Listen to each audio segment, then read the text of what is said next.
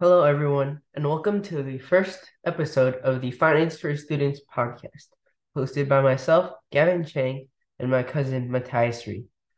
Our guest today is Mr. Humphrey Yang, who has amassed over 3.3 million followers on TikTok and 900,000 subscribers on YouTube. Mr. Yang, could you tell us a little bit more about yourself? Yeah, sure. So I was just telling you right before this was that I grew up in Hillsborough and uh, I went to West Hillsborough School and Crocker Middle School. And then for high school, I went to a, a high school down in kind of like the Portola Valley area. And then after that, I got a finance degree from Loyola Marymount University in LA. I worked at a couple tech startups after college, and I was also a financial, and then and I tried financial advisory for about a year or two. And then I went back to tech, mostly video games. I worked at a video game company, mobile games. And then uh, that was probably like where I learned the most. I was working like, you know, like 10 a.m., 10 a.m. to like 10 p.m. every day for like three straight years. And I learned a lot about just everything about marketing and in terms of how to like monetize a mobile game. And at the same time, I like had ideas of like wanting to start my own business. So in 2016, I left that company I started my own e-commerce business. I started to grow like some social platform, like some Instagram pages just to help my own business out. And that's kind of where I learned to grow social media accounts. And then in 2019, that's when I started making TikTok videos, mostly to help other people. Like I had a lot of friends that would ask me financial questions and I kept repeating the same thing. So I was like, oh, I'll just make you videos. And initially I just wanted to make YouTube videos. So I made a few YouTube videos. They didn't really go anywhere, which was fine and then uh, at the end of 2019 tiktok became a little bit bigger so i like started making them there because nobody was making them on tiktok. Uh, fast forward a couple years like obviously the channel grew like crazy and then i started to make youtube videos as well and so um, it's been like three straight years of making content but at this point it's full time. Actually it was full time after a year of just making tiktoks so i was pretty proud of that and then now it's just like how can we grow grow it and also like still serve our mission which is like to help people get financial literacy. So i guess this is what you guys are doing too right? So that's like a very quick two minute background. Nice. And do, do you think that uh, learning how to grow social media is like a good skill for students to learn too?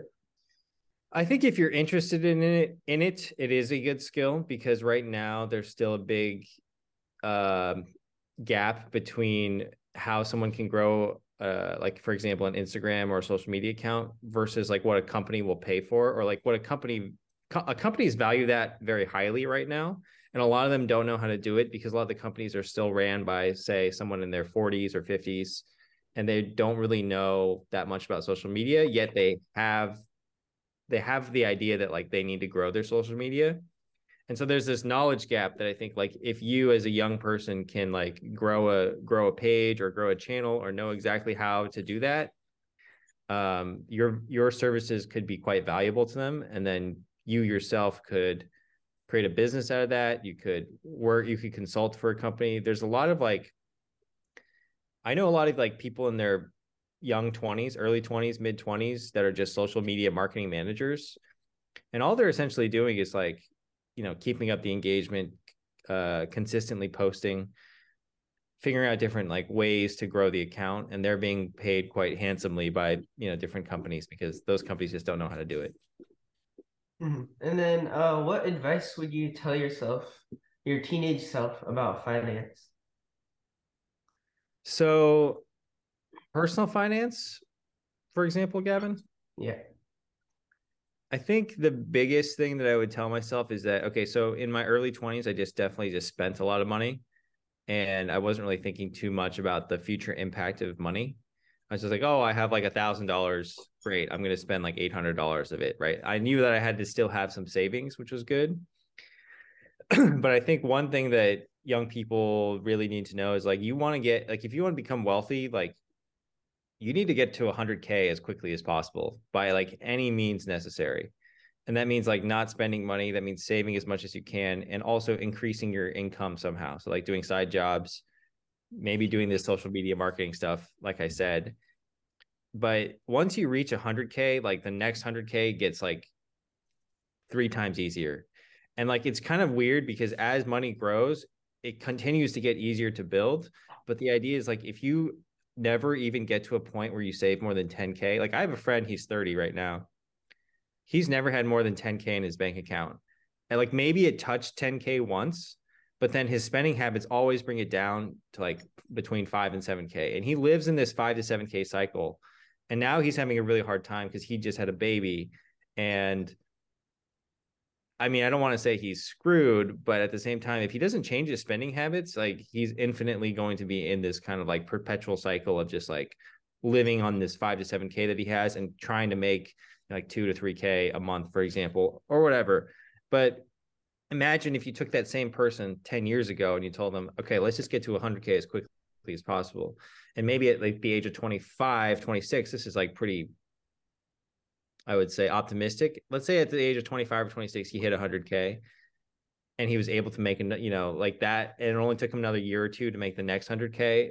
At age 30, he would be much more comfortable and much more financially stable so that he wouldn't have to make sacrifices in his own life to basically survive. And I think that that all comes from like spending habits. It's sometimes, yeah, you can make it investing, but I just was reading a bunch of studies on like how to make your first 100K. And usually 85% of it is generally from savings, it's not really from investing. Like you could get lucky and, you know, hit like, you know, like a one in 10,000 type of like investment, but really that doesn't happen. And so it really just comes from small lifestyle changes. So a small lifestyle change is something like let's say you go to the deli and you buy lunch. You can buy the sandwich, you get the chips, and you get the drink. Instead of getting the chips and the drink, just get the sandwich.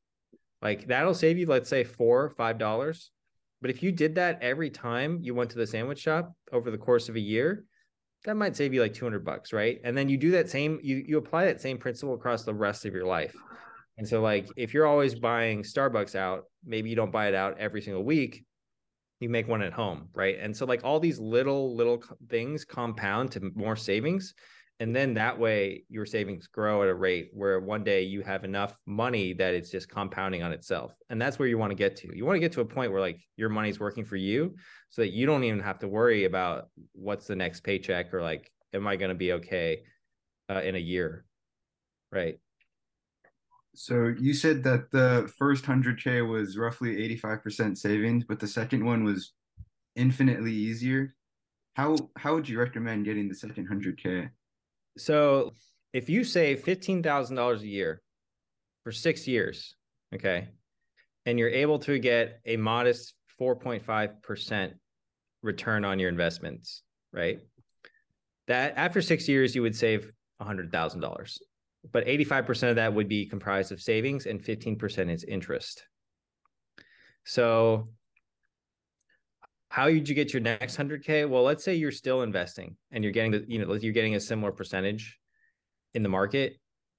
Um, I have this example here. Okay, here's a different example. You save 12k a year, so only a thousand dollars a month now, which is still a lot of money, and you're able to get eight percent in the market. Eight percent is the S&P 500 historical average, but it is a little bit high. Sometimes, sometimes, some years you get higher, sometimes you get lower.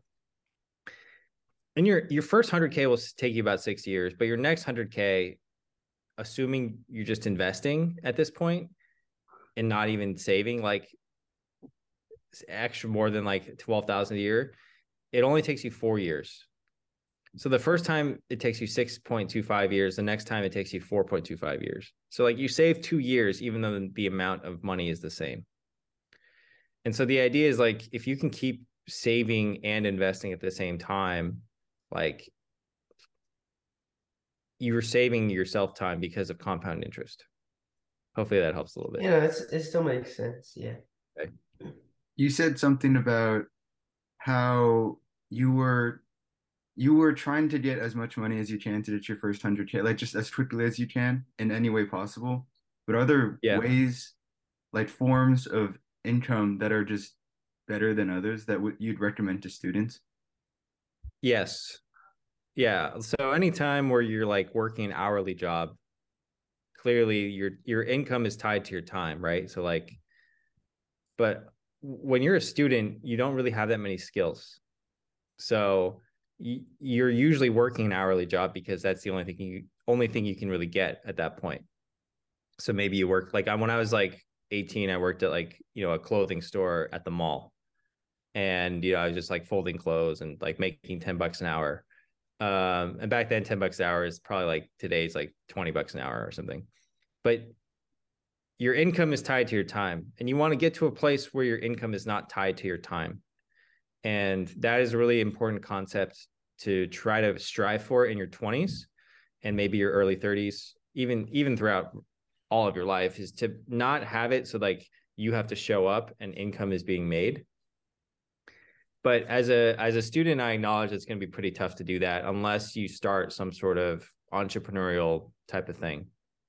Um an example could be a service based business. So let's say you are good at mowing lawns and that's something that i think a student could be good at right it doesn't take a genius to mow a lawn. But the idea is like you mow a lawn, maybe it takes you two hours to mow that lawn and you charge what 40, 40, 50 bucks, let's just say. Um, maybe you get a friend and then you start mowing more lawns, or maybe you, you know, let's say you can mow five lawns a day.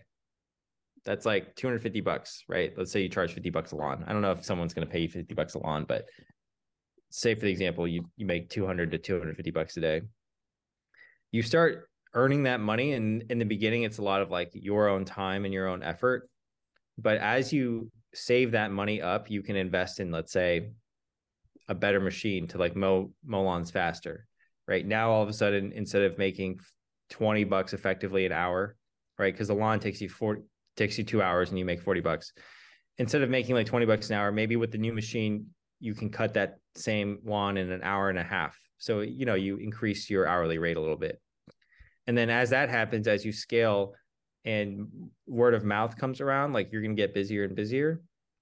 And maybe like you start mowing like eight lawns a day. Then you want to start figuring out, okay, well, how can I hire some people, like hire another person, like your friend or a couple other friends to help you mow even more lawns per day. Right. And then you kind of scale it up that way. it, it is a little bit, I mean, I think that's a very simple example, but mowing lawns is like a really easy way to kind of figure out okay well like theoretically if i could mow 40 lawns in a day i don't have time to mow 40 lawns a day but let's say i we could get to a place where we're mowing 40 lawns in a day it's really easy math 40 lawns 40 bucks a lawn that's $1600 a day and if you're paying someone else to mow your lawn or mow lawns for you maybe not the maybe not the 25 the 20 or 25 bucks an hour maybe pay them 15 bucks an hour, you can take the difference. And that's like you're scaling that way with with labor. So there's like three ways to scale. You can scale with labor, you can scale with capital, so you're using your money to make more money, or you can scale with code. And code is usually like you create one piece of software and it can be bought 10,000 times and then that way it's your money is not tied to your time either. So there's a there's many problems with our education system right now, and uh, one of the major ones regarding universities, its price. Yeah, it's um extremely expensive for most people. Mm-hmm. Um, how do you think that students going into college should approach and manage their student debt? Yeah. So first, firstly, I will say that you know even just like 10 years ago i think college was more important than it is today. Like you see you see a lot of people now making careers in a non-traditional way these days versus maybe 10 15 years ago which was not that long ago. Maybe it was long for you guys because that's like your entire lifespan. But just like 10 or 15 years ago college was still very necessary. Like if you wanted to get a job in the corporate world or just anything after college you had to have the have a degree but now it's like you have all these people making their own money just from online ventures, right? Or something non-traditional. But let's say you do go to college and you get student debt. Student debt is typically charged to you at a 3 to 5% interest rate. And usually I think when you're in school you don't owe any payments, but after the school ends, like after you graduate, you start owing payments on that debt And if it's a federal loan, yeah, it's I think it's around three percent ish, three to three to three to five percent. So how to navigate that debt? That's a little hard. It, I think debt kind of puts you in this bad position early on, especially if you get a college degree. Um, you're really forced to start working right after college to start to pay off that debt, or else it'll just accrue too quickly. But sometimes it has to do with the opportunity cost of your money. Like 3% is not a higher high interest rate. And I think a lot of people will just be like, oh, well, 3% is not that high. I'll make the minimum payments on my 3% debt. And then I'll try to go make more money elsewhere. I definitely understand that position, but I think it would be better served if that person, instead of trying to make money elsewhere, was like just paying off the debt, 3%, like creating a payment plan for themselves. So like 10% of every paycheck goes to paying off my debt until it until it's you know until it's gone. Uh, that's easier said than done. And sometimes I think that yeah, it might not be the best use of your money because you could get 10% somewhere else, but 10% somewhere else could have risk associated with it and it could lose you money. And versus I think when you have debt, I think the the best thing you can do is just like instantly try to kill it as quickly as possible um, and then don't get into credit card debt. Like that's the other thing. So don't don't create more problems for yourself if you already have student debt. Like don't don't start putting more stuff on a credit card for example